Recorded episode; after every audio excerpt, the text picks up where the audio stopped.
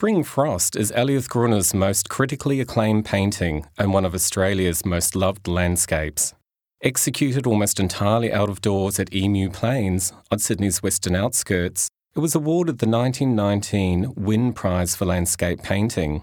And in fact, Gruner won the Wynne seven times during his career. Gruner's early work reveals a nostalgia for the traditions established by Arthur Streeton and the artists of the Heidelberg School. However, Gruner also became influenced by Melbourne based artist and teacher Max Meldrum, who argued that tone was the most important component of painting. Gruner began to experiment with Meldrum's techniques and, most importantly, turned to paint into the clear morning light so that his forms became dark silhouettes lit from behind. In order to paint spring frost in the cold morning air, Gruner wrapped his legs with chaff bags to avoid the frost and built a structure to protect the canvas.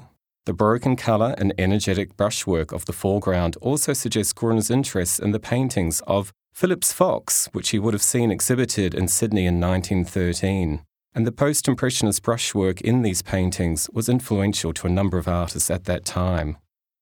Spring Frost was highly praised at the time of its first showing at the Society of Artists Spring Exhibition in 1919. The Sydney Morning Herald critic wrote, It is very early morning light on the southern mountain pastures. The rarefied air and the impalpable blue shadows thrown by the cattle and the fences across the dry yellow herbage, realistically yet poetically reproduced. Overall, there rests a spirit of peace and tranquility, the eye never tires of dwelling upon this exquisite masterpiece.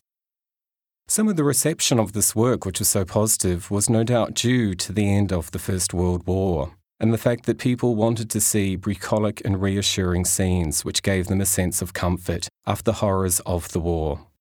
After a trip to Europe from 1923 to 25, Gruner's work reveals an increasing influence from certain aspects of modernism, especially the simplification of his colour, of tone, and of contour in his works, which can be seen in other paintings hanging nearby in the gallery.